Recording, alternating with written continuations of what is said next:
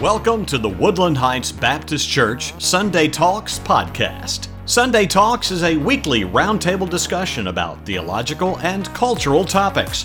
For more information and show notes, visit whbcconway.org forward slash Sunday Talks. Here's your host, Pastor Larry White. Welcome to Sunday Talks. For the last 10 weeks, including this week, we've been talking about Christian doctrines, the things that to form who we are as Christians, what we believe, the essentials of our faith, uh, and those things that make up who we are as the body of Christ, that we have understanding, and what we uh, call the church. And so tonight we're going to conclude uh, this uh, study with, with a focus on the church and just what does it mean when we say the church. And we'll talk about that. And hopefully it'll, again, stir your heart and mind to want to study more of God's Word uh, as it pertains to, to this particular doctrine. a lot of verses we could refer to when we think about the church, but the one that was first uh, thought of when we think of the church in the New Testament. Uh, and I th- as I when I read this verse, one of the great things about getting to go to the Holy Land is that you will remember uh, the place you were, and remember when Jesus spoke these words in, in, in Matthew 16, uh, when he was at in the northern side of of, um, of Israel. Uh, and he uh, was with his disciples alone, and Peter makes his confession of faith, and Jesus says, "I will build my church, and the gates of hell shall not prevail against it." And then we know again later when he ascended, just before he ascended into heaven, he told his disciples one last time these words that we are to go and make disciples of all nations, baptizing them in the name of the Father and of the Son and of the Holy Spirit, and teaching them to observe all, all the things that I've commanded you. And so those two those two scriptures, along with many others, but certainly those two, help to form what we understand is the, the really the beginning establishment of the church of Jesus with his disciples. And here we are now, two thousand years past that time, and those twelve men uh, literally turned the world upside down. And they took uh, that gospel message and they took the things they had observed and taught it to others. Uh, it's been it's been the gospel's been translated into hundreds and hundreds of languages. Uh, people of all nations and people groups all over the world have have heard about this Jewish Messiah, Jesus Christ, and many have been converted and come to faith in Him. And we still follow these same teachings, and we've become part of what we call the church. Uh, the book of Acts tells the story of the early church from the beginning, from those 12 disciples until that 12 became 120. That 120 in one day, we hear, at Pentecost became 5,000. And then they multiplied many times over in rapid uh, succession from Jerusalem. And many, many people believed on the Lord Jesus Christ, and exponentially the church grew. And so when we think about church, we'll just try to come up with a de- definition here of what, what is the church. We have a wonderful document that we uh, use as Southern Baptists, and I don't say it often enough, and it would actually be helpful in all of these essential doctrines called the Baptist Faith and Message. And you can go to uh, sbc.net and you can find that there. Uh, you can also, if you just Google Baptist Faith and Message 2000, you'll want to look for that one. There are a couple other earlier versions, but 2000 is the most recent one, which which lines up most with most uh, what we believe today. And it's just a confession of our of our faith. In the Baptist Faith Message, there is a definition of the church, and I want to just use that today. Uh, it says a New Testament church, or when we think of New Testament church, it's Jesus' church, the church He established, uh, the New Testament Church of the Lord Jesus Christ is an autonomous local congregation of baptized believers associated by covenant in the faith and fellowship of the gospel, observing the, new tor- the two ordinances of Christ, governed by his laws, exercising the gifts, rights, and privileges invested in them by his word, and seeking to extend the gospel to the ends of the earth. Each congregation operates under the lordship of Christ through democratic processes. In such uh, congregation, each member is responsible and accountable to Christ as Lord. Its scriptural officers are pastors and deacons. While both men and women are gifted for service in the church, the office of the pastor is limited as qualified in Scripture. The New Testament, and here's the expanded definition with that in that same uh, document. The New Testament speaks also of the church as the body of Christ, which includes all redeemed of all ages, believers of every tribe, tongue, and people and nation. And so, we think of the church. We take those two those two parts of the church. There is the local church, the local body, which for us that are members of this church is Woodland Heights Baptist Church, and then there's the universal church. Uh, by universal, I mean again, all as as the document says, all believers from all times. Uh, those first, those who were disciples, those who were saved in Jerusalem, uh, to those who'll be saved in, in, in the last days. As a Christian, we're part of both groups. We're part of a local body. We're also part of this universal and larger body that will be gathered together in heaven one day. The New Testament word for church uh, is, is a, a, a word ecclesia. Uh, it means to gather together. It means meeting. It means assembly. Uh, that's what that's how the church was described. They were called out and they were together together. There are uh, a number of metaphors the Bible uses to describe the church, and I think this is helpful for us to understand the role and the, the purpose of the church.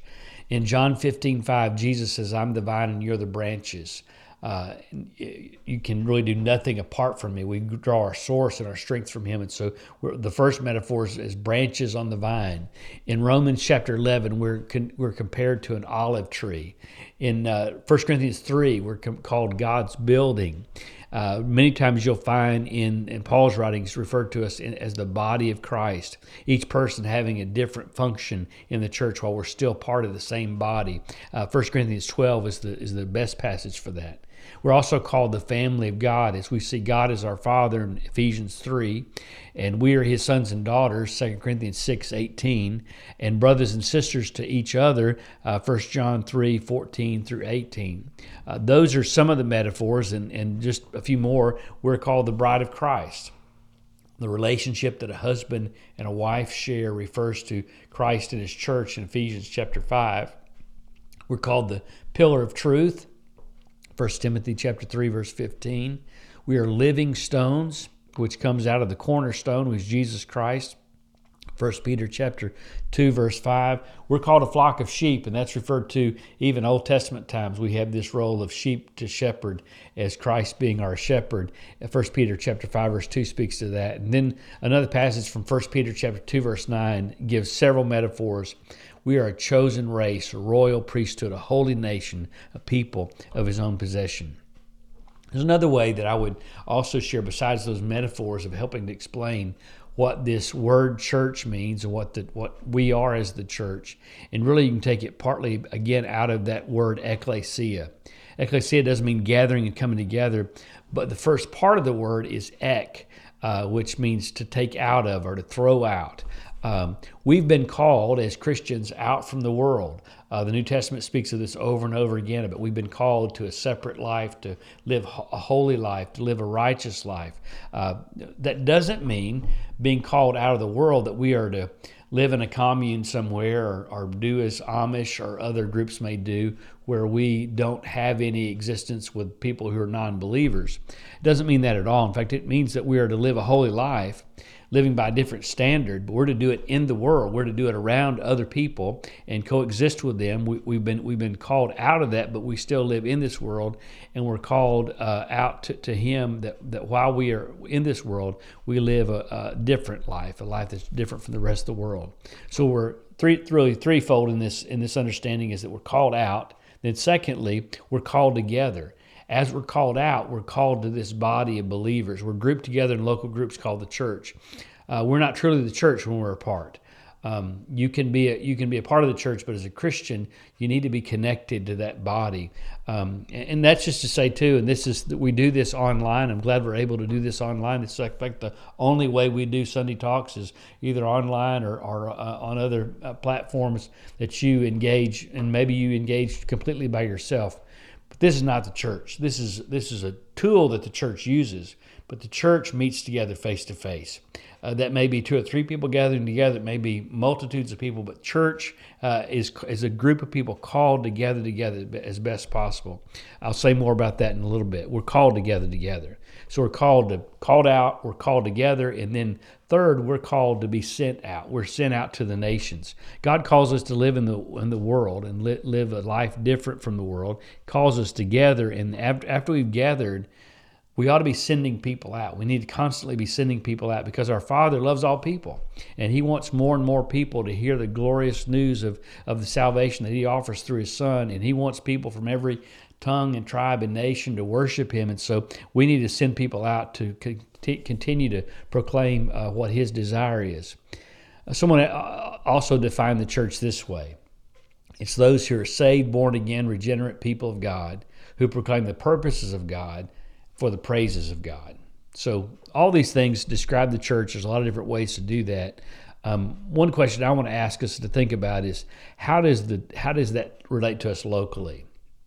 One of the great challenges for the church is, is that when you call people out from the world and you bring people together, is how do you maintain unity, particularly when you got people coming from all different kinds of walks of life.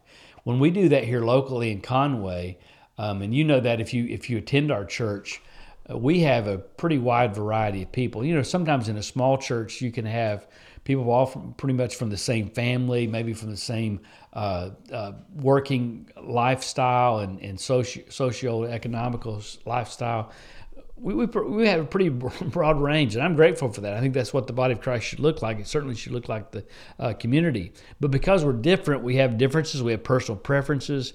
And as the church, we have something else besides just being humans trying to uh, interact together.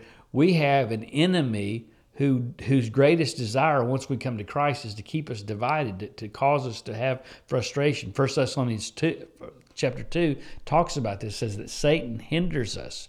So we have to work hard to stay together in unity. And so here's where here's where unity matters and why it matters. I want to just give you four or five of these these thoughts about this. One is that for the church there must be theological unity uh, particularly when we're thinking about the local church. The, the broader church uh, there's a lot of differing views of that, but ultimately, truly, to be a part of the church, there are some things that are essential that apply to all people. But the leaders and the members of the church must agree on what we will and will not fight for. Every church must clarify what it means to be primary, and sometimes some people say closed-handed uh, doctrines. Those things that I'm not going to release, I'm not going to let go of. I'm going to hang on to these things we would urge that that every church uh, uh, uh, practice these doctrines, and certainly that we do this as a church. That we believe in the Trinity, and we understand the Father, Son, and Holy Spirit are objects of our worship. We believe the Scripture to be God's word, that it is in, infallible, inerrant. It's not with, it's not up for debate.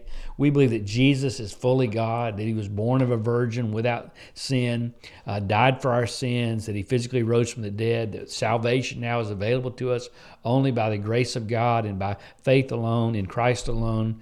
And there are also though those those are things that we don't debate about. We don't argue that there's another way. That's the only way. But there are other things that the church as, as a whole would look at. So well, those are more open-handed things. Uh, we're talking about this in First Thessalonians now. Uh, certainly we will when we get to the fourth chapter. Is what is what do we believe about the rapture of the church, the second coming of Christ? Uh, there are varying views in probably every Sunday school class that we have at church, much less the church as a whole. And we can we can ha- that's perfectly fine. There, there, there's there's room for that in interpretation of Scripture. Even things that are less important than that, musical styles. Uh, what does the Bible say about music? It certainly has something to say about it, but but it doesn't say you have to sing this particular style or only these things. Um, or even even uh, even less important than that maybe is, is schooling options for your children. Uh, what, what should you do? Should you homeschool? You should you send your kids to private school? Should you send your kids to a public school? Um, those things there needs to be some some those are secondary issues, um, and there's a range of issues that fall into that. That we got to have a humble and teachable spirit as we as we have theological unity, and that leads to the second kind of unity and relational unity. It doesn't mean that everybody likes everybody else and, and, and, and always wants to spend time with each other, but it does mean that we love one another and that we're cordial to one another. We are respectful, friendly, kind in our interpersonal interactions. And, and that you got to have to have that in the church. That's important. There's got to be physical, uh, uh, philosophical unity uh, characterized by ministry and style. Uh, the, the, house, uh, there are house rules and ministry philosophies that the church uh, adheres to and uh, that cause us to have a particular style and culture in the church. And we got to have agreement in that in the church. Those are, those are things that we have to find agreement with. Missional unity. What's the objective of the church? Why are we here? What's our purpose ultimately? And the goal of the church biblically to glorify God. And how do we choose to do that? How, how do we, how do we represent Christ? How do we reach the world? And then, and that leads to the organizational unity. How do we organize all this? What, how do we base things, and what, what's, what's going to be the jobs of the church, and the job descriptions, and performance reviews, and financial policies, and all those things. And you know, there's no wonder there's so many different denominations. You know, even even right here on on on the west side of Conway, we've got every kind of church you can imagine. Part of it becomes because we found unity in these different areas, but that's part part of what the church does. Now, those things may not sound very important to you, but it's those very things that often split a church over secondary, uh, tertiary, non essential matters. And when we make those things the main thing, we're in trouble. And so that's why I presented this whole series on Christian doctrine these are the main things. These are the things we need to agree upon as the church, and and together when we do that, then we'll find that uh, we we can we can work with each other. Because if you love the church, you're going to find a way to get along with the church. You're going to find a way to to be in harmony. I want to share one more statement before I before I wrap this up. Um, I was listening to uh, J.I. Packer, a great theologian, talk about the church, and he made a statement. Um, I couldn't find it written anywhere. I think it was just purely him speaking from his heart. Um, but I, I, wrote down what he said. This is what he said. He said, The church is, is the fellowship of all Christians, it is the family of God. So, just as every father wants all of his children to take each other seriously and live together in love as, as a family, so our Heavenly Father wants the whole community out of those he saved from every tribe, nation, culture to take each other seriously as the people of God. The family of God organizes itself in any number of what we call congregations. Congregations are groups of Christians from the same area who gather together to worship God the Father, to worship and love the Lord Jesus, God the Son, and love each other by the fact that they are all in the family of God and to spread the gospel in their part of the world and to organize the spreading of the gospel to the rest of the world. Now here's here's what here's why I saved this whole this whole uh, uh, uh, quote from J.I. Packer. He says this Any person who thinks he can be a Christian by, by his own is really perverse. And he emphasized, yes, I mean perverse. It's perverse to think this that you can't live the real Christian life except as a member of the family and as part of the church. Uh, many people try to do that, but we certainly can't do that. And I, I, hope that you, if you didn't catch it this morning, that you'll listen to the message from the morning of March 20th from from First Thessalonians chapter two and part of chapter three, I think it fits well with with what I want to share tonight about loving the church. Uh, I'm thankful for the church. I've shared this multiple times that it was through the church that I heard the gospel. Through the church that I was trained and raised up and taught. It's through the church where I I committed my life to Christ. I sensed a call to serve God, that I had opportunity to serve God. It's even there where I met my wife and, and, and has been a huge part of my life. And it's with the people of God that we call the church that we're going to spend all eternity. They've become our family. They've become who, who we are together. And so we, we just can't put a, too much value on the church.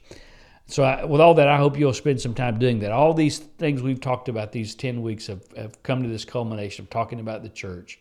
All these doctrines fit into who we are as the church. And I want to thank you again for joining us every time for these editions of Sunday Talks and talking about these things that are so important. Tonight concludes this session on, on this season on, sun, on uh, Christian doctrine. We're going to take a break next week, and so we won't be pr- producing another one. We do this about four times a year for the purpose of one, to give me a break and, and Caleb a break and whoever else needs a break from this, but also it gives you a chance to catch up because I know sometimes we miss a week or maybe we miss multiple weeks. So hopefully you can catch up on Christian doctrine. Then we're going to come back the following week, in the first part of April, and I'm going to start a series that I'm calling uh, Baptist Statesmen. Um, these are men uh, from around our state who have been just really influential in the state of Arkansas and in our church life and Baptist life over several decades. And there's some of them that are even in our church that are going to be a part of this. I think it's going to be a blessing to you just to hear how God's used them and some of the things they've been through as they've led the church, as they've led the denomination here in Arkansas. And so I hope that'll be a blessing to you. Again, I always ask you, you to share this with others if it's if it's been helpful to you, and if you enjoyed it, to let me know. Hope you have a great week, and we'll see you the next time we, we do Sunday Talks together.